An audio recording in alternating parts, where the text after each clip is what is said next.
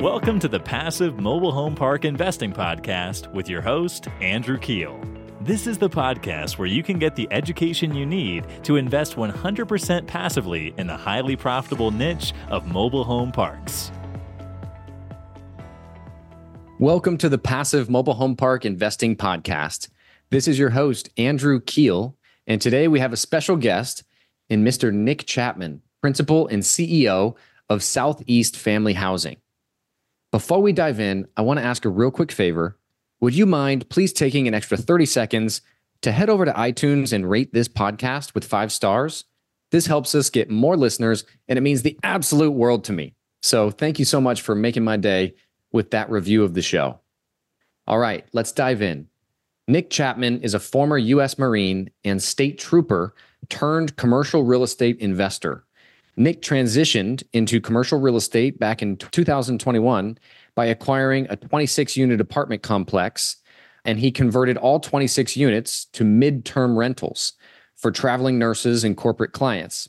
Nick actively manages the apartment complex and was a former mobile home park broker for uh, Marcus, Marcus and Millichap. Nick, welcome to the show. Yeah, thanks for having me on, man. I've been following you a while and always love the value that provide listeners. So I'm uh, just thankful to be here. Yeah. Would you mind starting out by telling the listeners a little about your story and how you went from being a Marine to an active commercial real estate investor? Yeah, absolutely. The short of the long of it is I grew up in a really, really small town in Massachusetts. And I grew up lower, you know, lower to middle class. But I was rich because my parents were still married and they really showed me what love is. And I remember from the very like early since I had a memory, my dad works at a print factory and he would always come home, his hands are like covered in ink, you know, just like covered in ink. And he works in the press. And he still works in the press. He still does that same job today. So just like him coming home and just really showing me like hard work, hard work, hard work.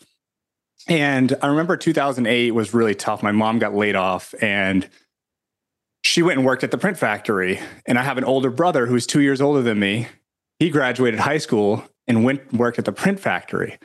So I was like, man, if you guys have taught me anything, I do not want to go work at this print factory. Like I will, there was so much pain related to graduating and going to work that there was like, there was no way I was doing it, but my grades were terrible. I was a terrible student, the class clown. Give me a scenario, we'll crank it out but give me a test, dude, I'm the worst when it comes to like academics. So I knew I didn't want to go to college because I had no clue what I wanted to do. I'd been monkeying around high school my whole life. And I wanted to get out of Gardner. I want to get out of Massachusetts. Gardner, Massachusetts was the town that I grew up in. So it was like, look, I can get out of here by enlisting in the military. I'll have four years to figure out what I want to do with my life. I'll be able to travel and get out of the small town where everybody worked at this print factory. I mean, it was a major employer. And I'm sure you're buying deals that have like major employer, right? Where most people work there. So that's what I did. And I was, I've always been a big go big or go home guy. So I was like, if I'm going to enlist, I might as well join the best. So that's why I wanted to enlist in the Marine Corps. So I enlisted in the Marine Corps, got deployed, went all over. I actually got married when I was 20 years old. My wife was 19. So we got married really, really young. And I just had my first daughter. So that's been a huge experience in itself. But going back to the Marine Corps, like I love the Marine Corps. Like you had rank structure, people told you what to do, when to do it, where to do it. There was never a question of like what needs to get done. And I love that about it. But I saw my roommate on a deployment, he missed the birth of his child. And I'm like emotional just thinking about that. Like if I missed my daughter's, like I was just like, and, I, and you you kind of look up right? Whenever you're at a job you look up at your boss and you're like i can't wait to be that boss. And i was like i, I really don't want to be like a general. I don't want to like miss all of these memories right? Like so important. So i did my four years i got out and i loved it so much. And i remember getting out of the marine corps they make you take like a test of like hey what did you do in the marine corps? Like well i was a tanker. So like well all your skills that you related you're going to be employable in the workplace. And here are a bunch of companies that would love to hire you, which is a great program, by the way. My test said you should be a truck driver because I drove a tank. And I'm like, dude, I'm not going to be a truck driver. I don't want to live on the road, but I loved my country, the freedom, I really believe in America. So I was like, what better way to transition that I can go from serving my country to serving my community, being a police officer. Every day is going to be different. I'm going to be home every night. Like, even if I get off at one o'clock, at least I'm home and I'm not deployed in the middle of a desert somewhere. And you still had a uniform, you still had rank structure. So I love that. And it was a perfect bridge into what like my dream job. Like, if you asked me like what my dream job was, I was like, this is it. Like I drove a charger, like I was top of the world arresting people. Like think about how much power a cop has. Like you take someone's freedom away. Like let's not downplay like that's a big responsibility. So I loved that. But very similarly to the Marine Corps, I was a top producer. I was high octane, high protein, just hammering down. Like I had the most arrests, the most car stops in my troop. And I remember my supervisor sat me down one day and was it was 4th of July weekend. He's like, "You are on desk duty." you're sitting down and you're you're on desk duty this weekend. And for those of you that don't know, Fourth of July is like crazy. Like people are playing bumper cars. It's like domestic violence. It's like craziness, right? Like it's balls to the walls. And usually get put on desk duty if there's like an active investigation going on. Like if you called someone a hole, they're gonna take you off the road, take you off the. If you're on the news for some reason, like all right, let's shelter this guy before until we clear it and then we can put him back on the road. But I hadn't done anything. Well, turns out I was bogging him down with paperwork because for every arrest I had was like eight page report plus the court paperwork. So I was slamming this guy with paperwork. He's like, I got to catch up. So how can I do that? Well, I put Nick in office duty. And so I'm like, here I am. I'm like, why am I being punished for being a top producer? And that kind of opened my eyes up. That was like kind of like step one. I was like, ah, this might not be for me because I knew like my boss, the colonel of the state police, was like, hey, for every DUI arrest, for every arrest we get, we can use this and go to the state and get us raises. Like we can show the motoring public, right? Like, look how much, look what our troopers are doing. We need more troopers. We need raises. We need money for better cars and better guns.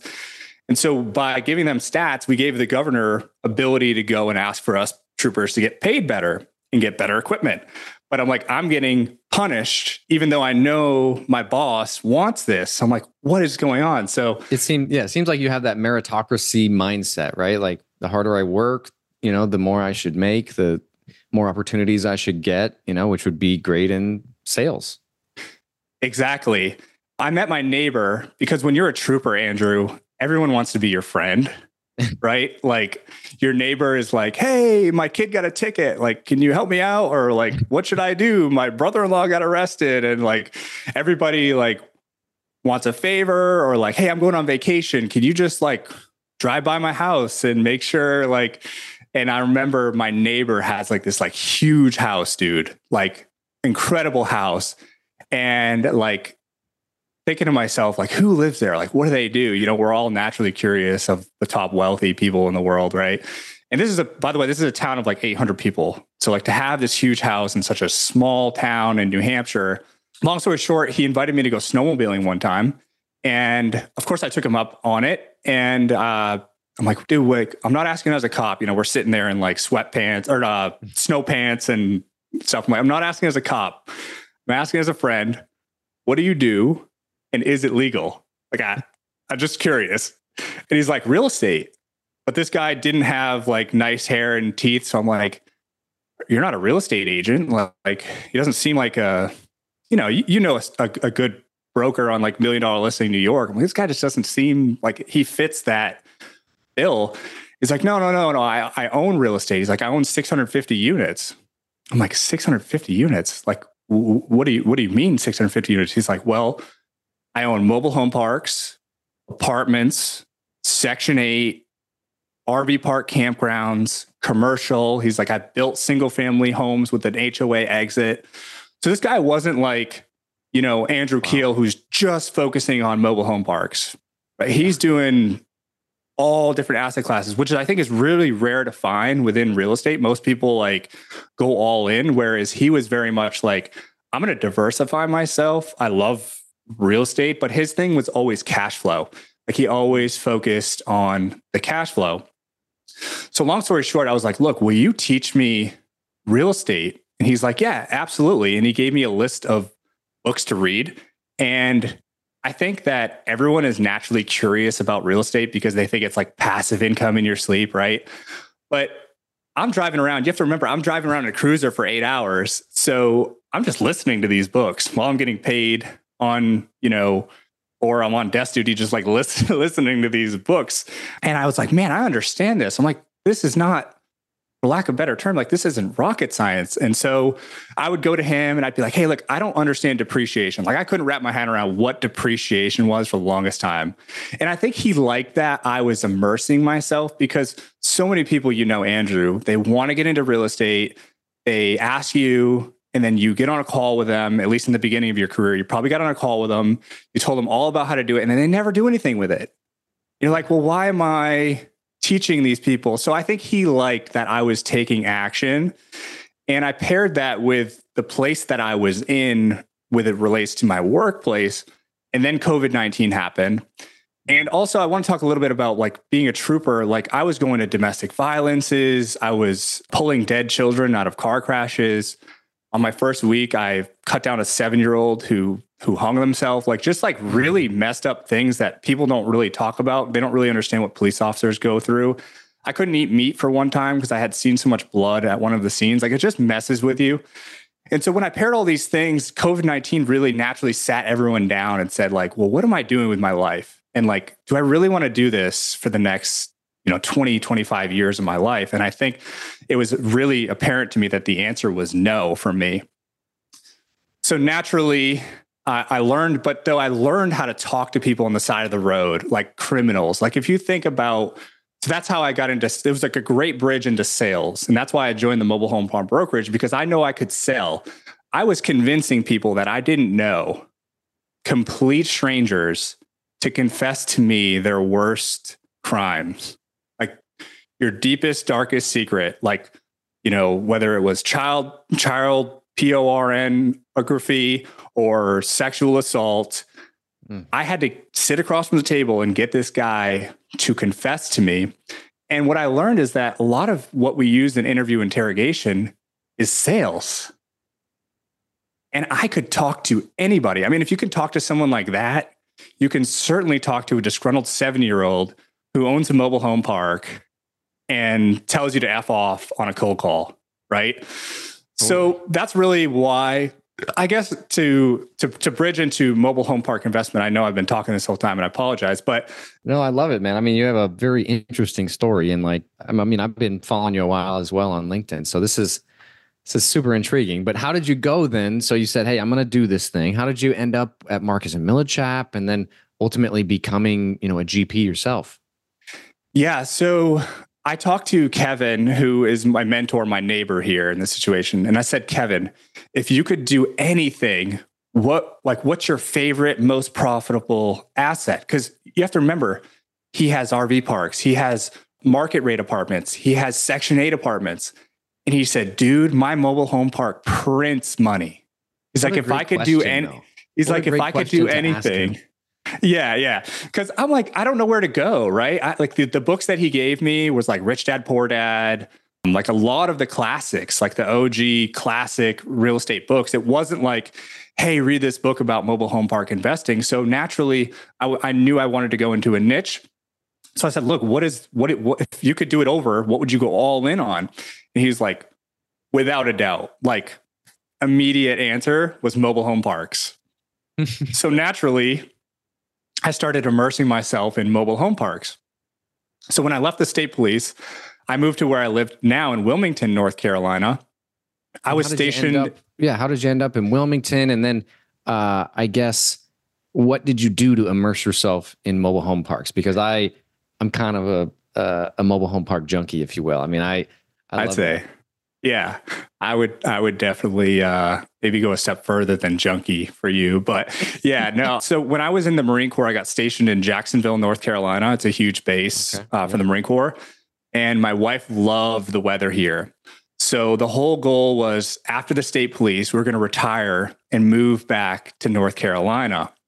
And we love Wilmington because if you've ever been in the uh, military base, like everyone there is in the military. So you want to kind of like get away from the military. You're like, dude, I, am sick of seeing these haircuts and everyone's a uh, military spouse. Like, I just want to get away for the weekend, right? Like, get me out of here. And Wilmington was an hour away from Jacksonville. So we like loved this quaint little beach town. It was so nice, but it was kind of a quiet hidden gem. So we were always like, look, when the time comes, we're going to retire. We love the weather down here. It's so great. So that's how we we found Wilmington. And but when Kevin told me, like without hesitation, like he, Andrew, he didn't even think about it. He was just like mobile home parks. like like he was like most profitable, like not passive because let's all be honest here, like passive income is bullshit. Like it's work, all of it is work. But he's like mobile home parks are the best model, right? Like if as far as repairs and maintenance, as far as turnover, as far as lifetime value, like longevity of the customer, the tenant, and repairs, mobile home parks was like the best model. So, being a millennial, I'm on YouTube, I'm on podcasts. Like, whenever I get into something, man, I go a mile deep. Like, I'm like immersing myself in every little detail. And I found Glenn Esterson's podcast. For those that don't know, Glenn is a huge mobile home park broker. And when I found out, on, so he's been I, on. Yeah, the, the yeah, he's a legend. Expert. He's been he's been on the podcast. He has a book. Yeah, super super knowledgeable guy. He's a legend. Yeah, for sure. Shout out to Glenn. He's a lot of the reason that got me here and took a chance on me when I first got in. But turns out that I, I contacted Glenn naturally, and he lives in Wilmington. Turns out he lives in Wilmington. I saw it in like his email signature. You know how you have like Glenn broker and it says like your mailing address. It was like Wilmington. I'm like, dude, what are the odds of that? Yeah. So I was like, look, can I take you out to lunch? Like, can I take you out to lunch? And so that's kind of how I met Glenn. And he basically gave me an opportunity to join his team and basically start banging the phones. I mean, this was 2021. This was when mm. the bull market of bull On markets time. were like everything was like going crazy. Wow, that is amazing. I uh yeah, I have so many questions here. I, I wrote a bunch of notes. I mean, so first off, let's go back to the neighbor, Kevin. I mean, what a gift, right? To have that as your neighbor and for him to be willing to kind of mentor you into this. Do you remember any of the other books? You said Rich Dad, Poor Dad was one of those. You know, did he have any other kind of books that you just come to your mind that were like, hey, that was a good one? I mean, Rich Dad Poor Dad, The Art of the Deal by Trump. And by the way, I'm not a Trump guy for you know, don't DM me saying like I love Trump. Uh, I'm not going there. Yeah, just a lot of those like main classic real estate investing. Just books. like OG classic classic okay. things. But I remember, I'll tell you this. I remember Andrew. I had finally made the jump, and I think he was really proud of me for obviously you know, many people don't leave their W 2 job, especially if it's like a high state job with like the best benefits and you get a pension sure. and it's like that, that like that pill that they give you, like the golden handcuffs of like, you just got 10 more years, you have the best insurance, your family gets to stay on the plan. So I feel like a lot of people don't ever leave such a great paying state job. And he saw that I was willing to just take the jump. And we had built such a great relationship that he made me a deal. I remember we were sitting in his sauna and it was like the day before I was leaving. And he was like, Look, I have always wanted to invest out of state. I've never had the opportunity. Like all of his units, all of his 650 units are all in New Hampshire. So he's like, I've always wanted to build a portfolio out of state. I just don't trust anybody. And I trust you. You've been taking action, you've been asking the right questions. He's like, Look, if you find a deal that makes sense. I'll bring the capital, you do all the work, and we'll figure out a way to split everything out on the back end. So I was like, dude, like what more do you yeah, want? That's that's the hardest part, right? A lot of guys are they stop there. They're like, I don't know where to find the money, but he's he's right there saying, Hey, I'll support you. Yeah, but I went and joined the brokerage because I was like, I, I felt like it was almost like daddy's money. Like I didn't want to like be so hung. I was like, I want to be self made. No one in my family had been in the military before, and I was proud of being the first one. And I just, no one had moved. Like, no one had been a state trooper like before in my family. So I was like, look, I just want to like do this for me. And so that's why I joined Marcus and Millichap at first. And I remember cold calling and owners telling me like, yeah, I would sell for a million and a half, but I'm I'm not listing it with you. Like I'm not doing a listing agreement. And I remember like just like bringing it to Kevin and being like, dude, this is like a great deal. Or I'd bring it to guys like similar funds like you. And I just wouldn't get my calls returned because I was like a brand new broker. And so I was like, man, I got to leave and, and buy these deals myself because I feel like, you know, these are great deals. And so that's where I really learned like the off market nature of real estate and how crazy it was. But just to give you some context, I remember my first time underwriting a deal. The seller wanted like two million bucks, and the mobile home park deal, right? This is a mobile home park. I'm on okay. the brokerage side, and I'm like looking at the P and L, you know, looking at the rent roll, and I'm like, how the hell does this deal make sense at two million bucks? Like this seller is smoking, you know what? Like, there's no way sure. This deal's worth two million bucks. And uh, Charles Dehart, who used to be on Kevin Bupp's, he used to be a principal with Kevin Bupp's uh, fund, was the one responsible for really teaching me this. And we remember like looking like there's a there's a column for like his actuals, and then there was a column for like what we could do with it. It's like you know, the, the seller who's 70 hasn't raised his rent in 20 years. It was like, we could just bring rents to market. And now this deal starts to make sense at $2 million, or maybe he's way overpaying for insurance, or there's a property management company that just totally, you can run it leaner knowing what you know because you have other assets and other management and, you know, utility providers already in this specific town. And so that's when I learned how to price in the upside, like the potential of the deal. And I remember that being like a huge, like, like uh, a light like that, like aha. Because mm-hmm. even in the books, they don't really teach you that. Like all these OG books, they're just basically like the clickbait of like passive income and like buy sure. assets, not liabilities. But I think that there. you know, I think that's probably why they don't put that out there is like there's risk, right? And in mobile home parks, it's more transparent, I think. It's like, hey, here's an 80 lot park. There's 10 vacant lots. You know, bring homes in, set them up and sell them and you know, you can, you know, generate rental income. But like in storage, for example, it's more I don't know, it's more like, hey, there's you can start revenue managing. It's a mom and pop facility. You can add revenue management.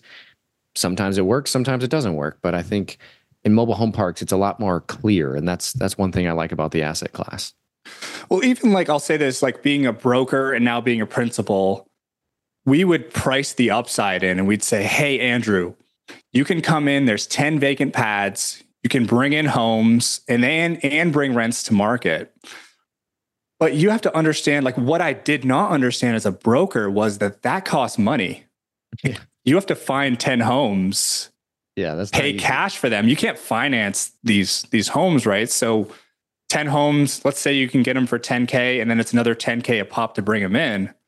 That's all cash.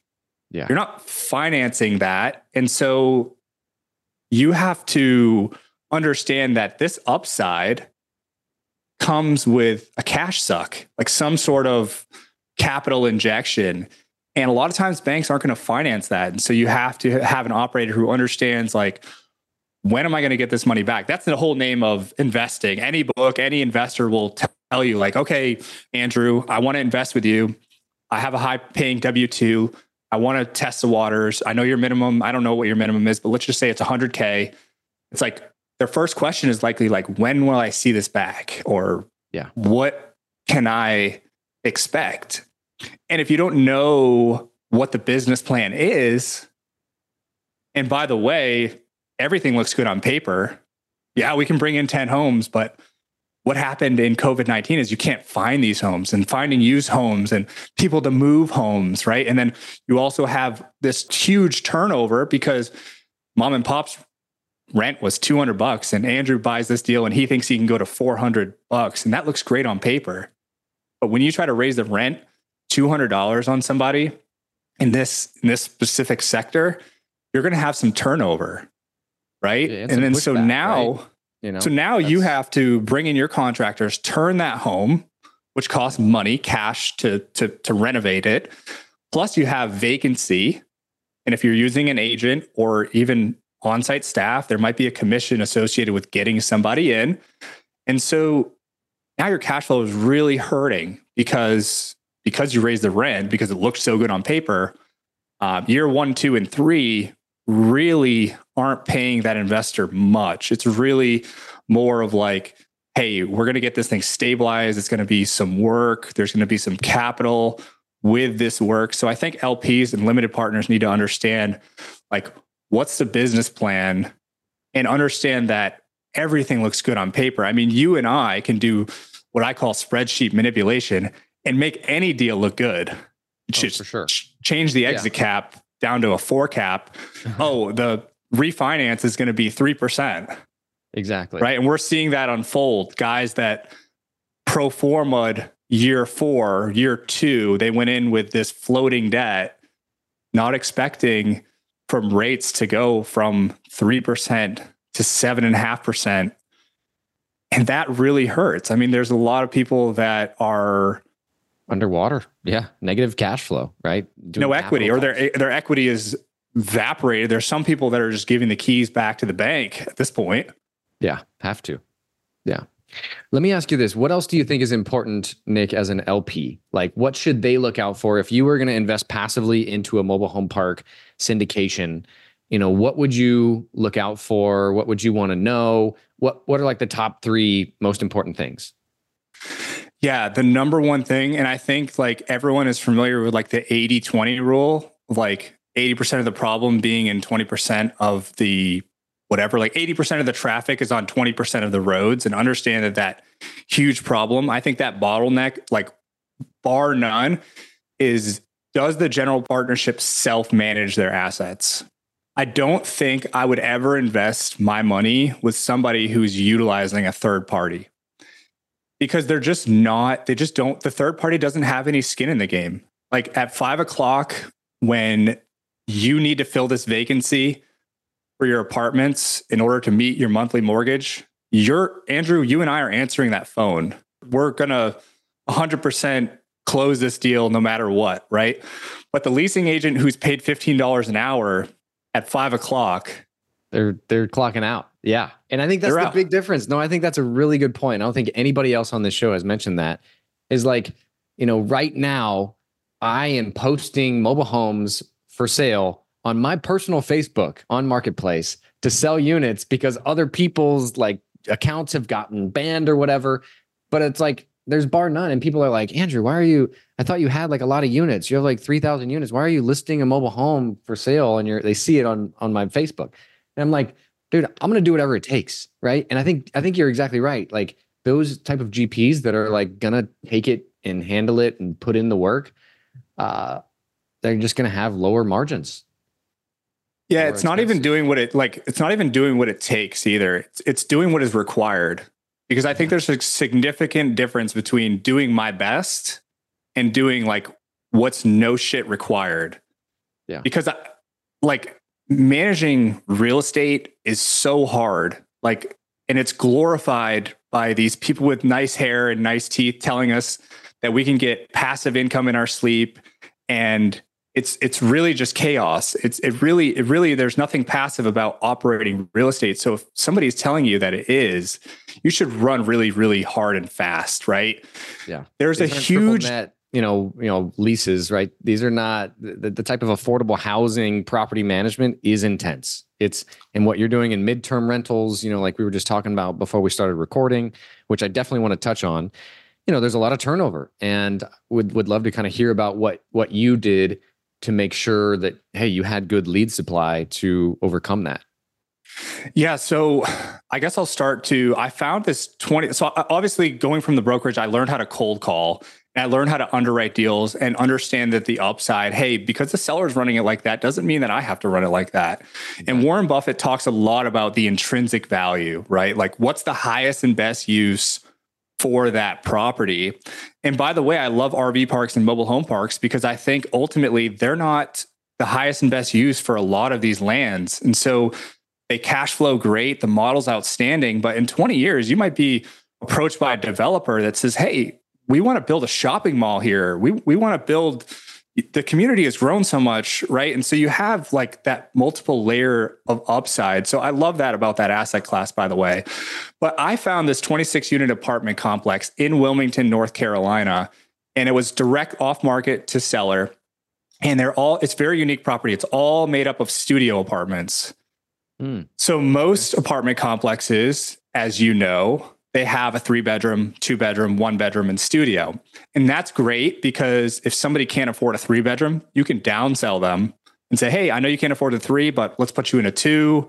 You can afford it. And same with the upsell, right? Like, like I know you were coming in to look for a one bedroom, but really you're approved for a three bedroom. Don't you want this office? So you can like upsell and downsell people.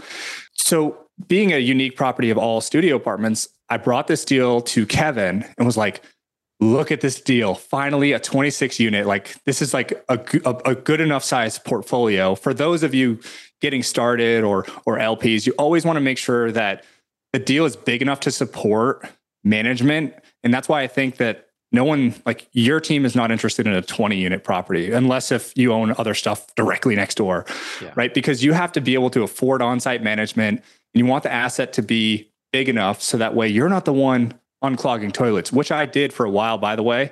Um, but you always want to go in like, I don't want a job. No one gets into real estate to be a job type of deal. So you want it to be big enough to where you can support on-site management. So, anyways, I brought this deal to Kevin and was like, look at this. I found a 26 unit. This is amazing. And he was like, yeah, no, terrible deal. I'm like, terrible deal. What do you mean, dude? This is the best location in Wilmington. You don't know Wilmington. You're all the way up in New Hampshire. and he's like, Yeah, I could take one sniff of this deal and see that it's all studio apartments, and studios are terrible. Mm. I'm like, studios are terrible. I hadn't learned that in any of the books that I read or any podcasts, right? I'm like, what do you mean studios are terrible? He's like, well, if I analyze my 650 unit portfolio, studios have the highest amount of turnover because naturally us Americans, we get more stuff, mm. right? We get a pet or we get married or we get a boyfriend or girlfriend and we need to go to a two bedroom. And then we go to a two bedroom and then we need a three bedroom. And now we all have want to live in these like huge houses. So naturally, studios have the highest turnover rate, which the whole name of the game of the real estate for most people know. And that's why parks are so great is the name of the game is to keep the tenant as long as possible Retention. because yeah, stickiness. Us us landlords are the one responsible for repainting yep. and turning over these units and then we have to release them. And so there's vacancy there's advertising costs. Maybe we're paying commissions to people to release. And so you want the customer to stay for a long time. So studios are not good for for longevity right? But he also said and i never understood this was studios are the cheapest. So when you have the cheapest you tend to attract an avatar that's really rough, mm-hmm. right? So he was like, no way, dude. No, not a chance. But it was a really nice property. Like it's a class A, brand new construction, like brand new renovated with windows and like like when I say full gut, like full gut job, like the brick was painted like a white, like an off white. Like it's a really nice deal. And I know the location again. And looking at the location, it was, it was across the street from this huge hospital, like 850 bed hospital here in Wilmington. And I know living here that the hospital provides care to the surrounding like 25 counties. Wow. So like people, like if you break your arm and you live two hours away, you're driving all the way to Wilmington. Mm. And I knew that that Wilmington also had this huge boom of people migrating due to COVID 19. And the hospitals don't tend to grow to the same level as the population. So a lot of times the hospital is a shit show because the, the like the wait times in the ER are crazy. Yeah. So I knew that travel nurses had to be somewhere. So I was like, well, where do these traveling nurses stay? Because my studios are right across the street, directly next to Starbucks. Like I could throw a softball to Starbucks from my apartment complex. And you and I know that Starbucks does these like super extensive studies to see like is there enough cars going by? Is can the population afford Starbucks? And so I knew like a lot of people invest near Walmart because Walmart does yeah. such these same like st- studies. So I knew like I had to figure out a way to buy this deal. So going on LinkedIn, LinkedIn has always been my hero. I post on LinkedIn. I'm like, hey, who knows anything about traveling nurses because I want to buy this deal where traveling nurses rent to us. So where do you guys post for your listings? And I got on this call with this guy named Larry, and he's just sold a deal and now he became a limited partner. So he's like, Oh, I did this. I got the book. I got the playbook. I'll give it to you for free. I was like, dude, that's awesome. He's like, go on furnishfinder.com. That's where everybody hangs out. That's where you get all your leads from traveling nurses. He's like, traveling nurses are amazing. He's like, I would buy this nice bedding. They would rip it off, put their own bedding in there because they're health freaks. Like they're sure. great, they're a great avatar to rent to. They don't smoke, they're health conscious people, right? You go to nursing school, you know a lot about science. So I'm like, this is awesome. He's like, dude, let me save you some money. He's like, run a test ad before you even buy it. Mm. And so like I did. Yeah. So I went over, I took pictures of the apartment complex, posted those pictures unbeknown to the seller on Furnish Finder. I wasn't under contract to buy the deal or anything. And I listed it for rent for $2,200 a month for this 450 square foot studio. Wow.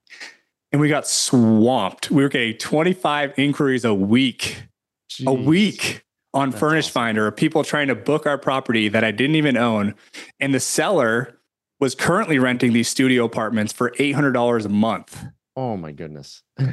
so it's like if we can so so now I brought it back to Kevin. And by the way, every time we get a furnish finder inquiry, I'm like forwarding it to Kevin.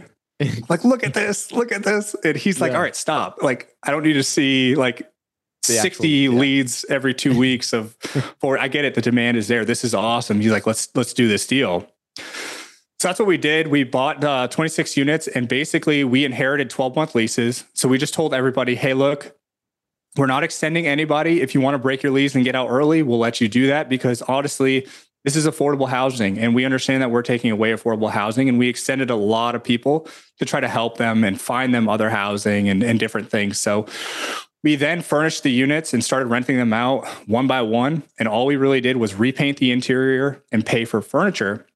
And basically, we're renting them out $2,000 a month to traveling nurses. And what's really cool too is we utilize cost segregation. So we paid $3.6 million for this asset. We got $900,000 of depreciation, but we were also able to get some depreciation from all the furniture that we bought. Think about a couch, right? Yeah. Like you can fully depreciate that. Property, right? That's all personal seven year property.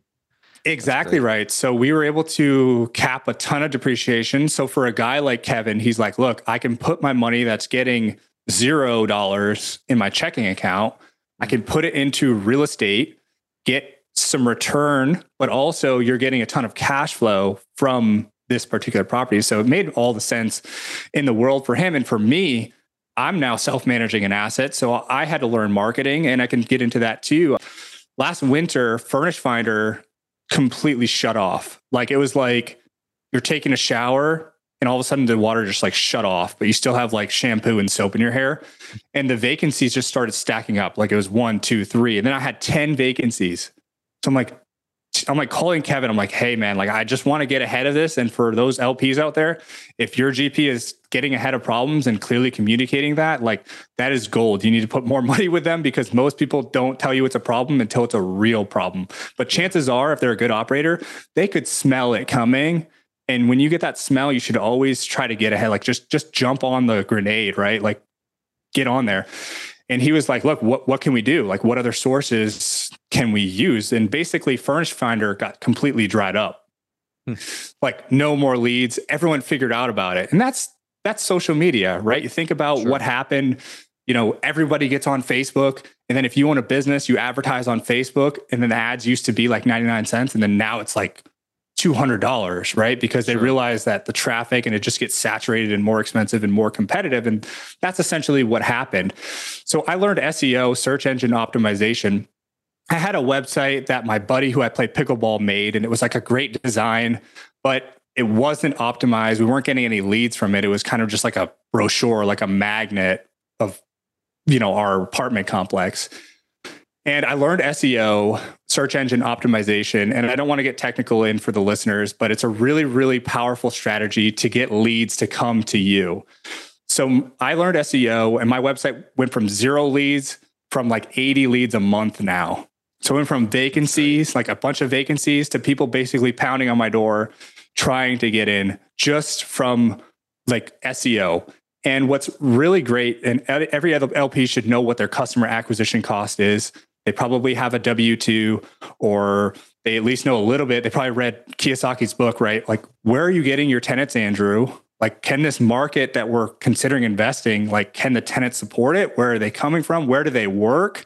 Mm-hmm. Can this market sustain your pro forma 500 rents that you're thinking that we can get in? And like, what data do you have that will support that? Like, did you run a test ad and found a ton of demand for this, or we're not sure? And I think that so just like learning that I think is is huge and knowing that customer acquisition cost. And you look at Shark Tank, right? Everyone watches Shark Tank. Like they they always ask like what's your customer acquisition cost? And sure. anyone who can go direct to consumer is going to get a higher valuation because if you're selling on Amazon or you're using if your GP is using apartments.com, Zillow, all these like apartments.com, I just got quoted like $800 a quarter to put on apartments.com. I'm like, I would be out of business if I had to use apartments.com to lease my 26 units. So going to direct to consumer and getting this SEO is huge because the other thing too is like Airbnb. Airbnb gets a 15% fee off the top totally for putting that deal together. mobile home, mobile home parks are a little different, you know, because we don't have all these like there's the demand for affordable housing is just off the charts, right? You put something on Facebook Marketplace and it's just gone within 24 hours to you know three different you know qualified candidates. But yeah, I love how you thought out of the box. I mean, what are like your top three pieces of advice for SEO? You know, just based on what you learned. Yeah, so like knowing your core keywords is everything, and it's kind of like like if you were to go into like a tennis tournament, they're like, "Well, Andrew, you want to enter this tennis tournament?" They're like, "What level are you? Are you beginner, intermediate, or advanced?" And you're like, "Well, I'm intermediate." And they're like, "Okay, Andrew, well, what what's your age bracket?" You're like, well, I'm 34. And so they like put you in an age bracket. And so that's what all these algorithms do is they're basically like, Andrew, if you type in the browser, furnished apartments, Wilmington, NC, that's who I want. That's my dream customer, right? Perfect customer. Yeah. That's who I want. So it's all about creating content out of those core keywords. So my buddy who I played pickleball with, the top made the banner of my website quietly nestled in trees. Like, is anyone searching that? No. No. So, how would Google know that I provide furnished apartments for rent in Wilmington if yeah. I don't tell them what to do? So, I changed my headline on my website to be furnished. We, we provide furnished apartments for rent in Wilmington, North Carolina. And then you have the body and you start describing what you do. And every website has like a paragraph here and a paragraph here. And mm-hmm. basically, you want to put those core keywords, furnished apartments, Wilmington, NC, in a way that's not spammy, that flows nice. You want to do it three or four times in each paragraph. And basically, then Google knows, okay, Nick provides furnished apartments in Wilmington, NC. We're going to start testing them. So, Andrew, you click on my website and immediately you click out of it. Google's like, that's weird. It must not be the right what looking for. What yeah. you were looking for. And Google's always going to do what's best for them and then what's best for you. And so if that's not what you're looking for, they're like, okay, Andrew, well, let's send you here. And then you spend two minutes on the website looking. Google is like, that's it. That's mm-hmm. that is the right customer. And then Google, well, Google's first, like, that's interesting. We sent Andrew here. And He spent two minutes on it. Yeah, and so.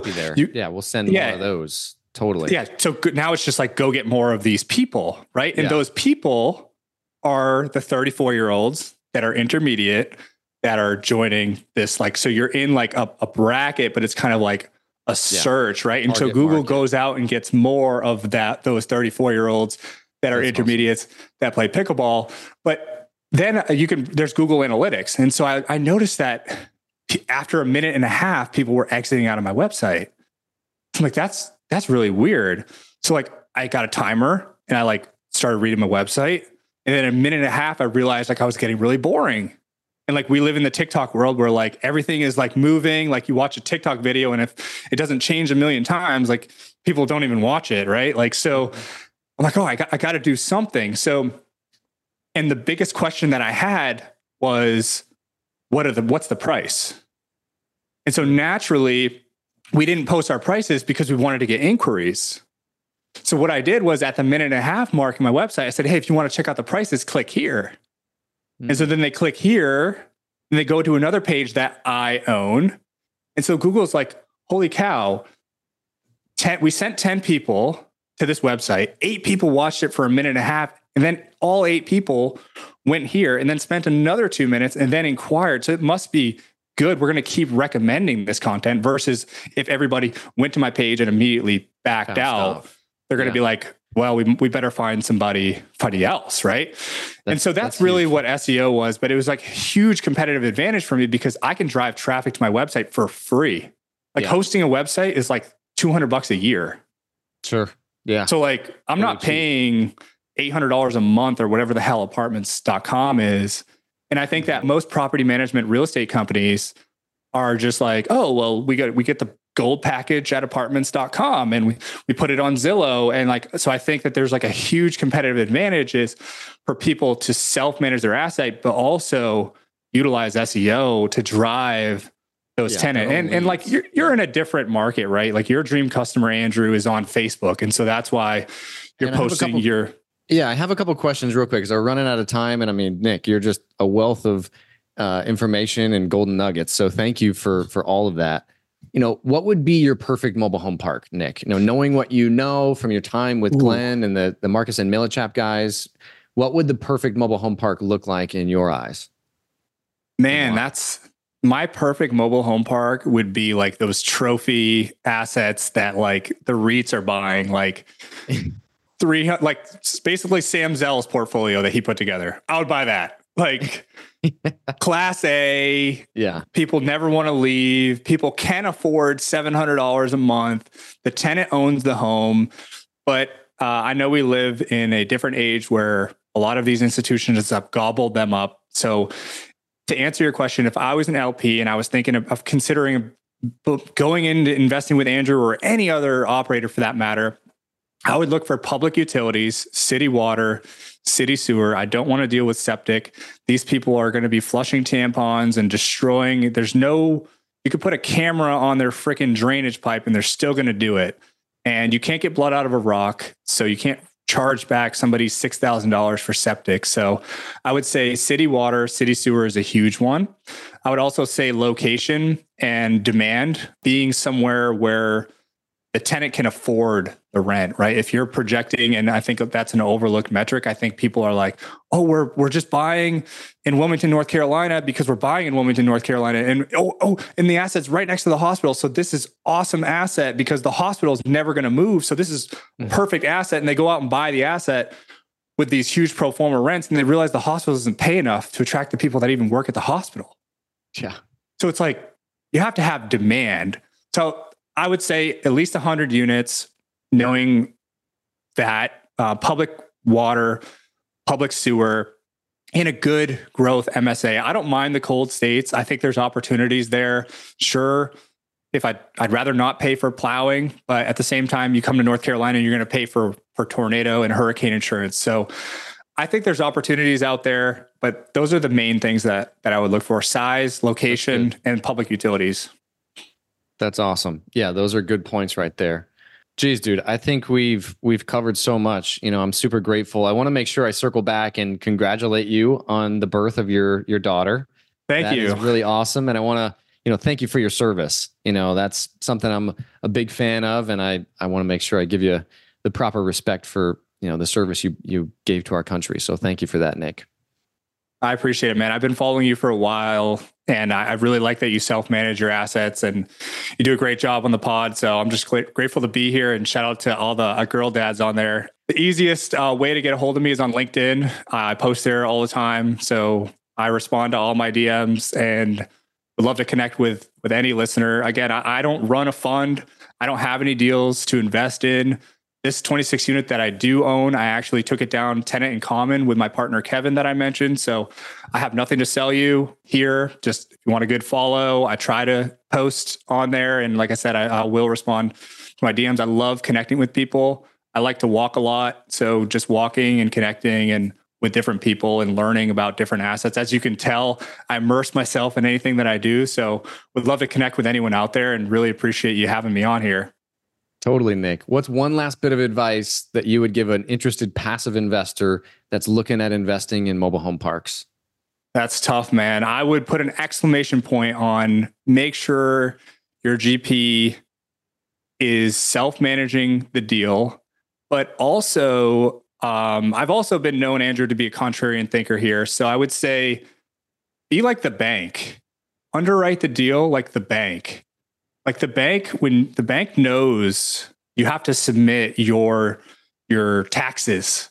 Like if I'm investing with Andrew Keel, like I want to know that you're not living in a Lambo with a like I basically want to see your taxes, Andrew, and I want to know that you're fundamentally a good guy and that I can relate to you. Like I, I trust you. So I would say be the bank, um, know what LTV, how le- how high leverage they're getting, and and really just understand the deal that you're investing with and understand what the business plan is. Because like we talked about, everything looks good on paper.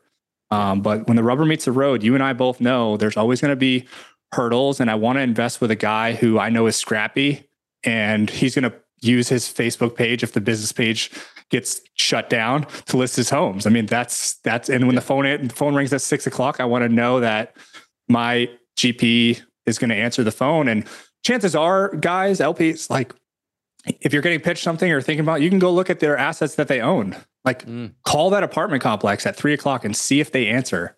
Look at the five star reviews on that apartment. Look at the deals that they already own. There's a lot of people in the space, man, that are just in the capital raising business. They're not really truly operators. So those are some things. I know you said one thing and I gave you 10. I can't give you one thing.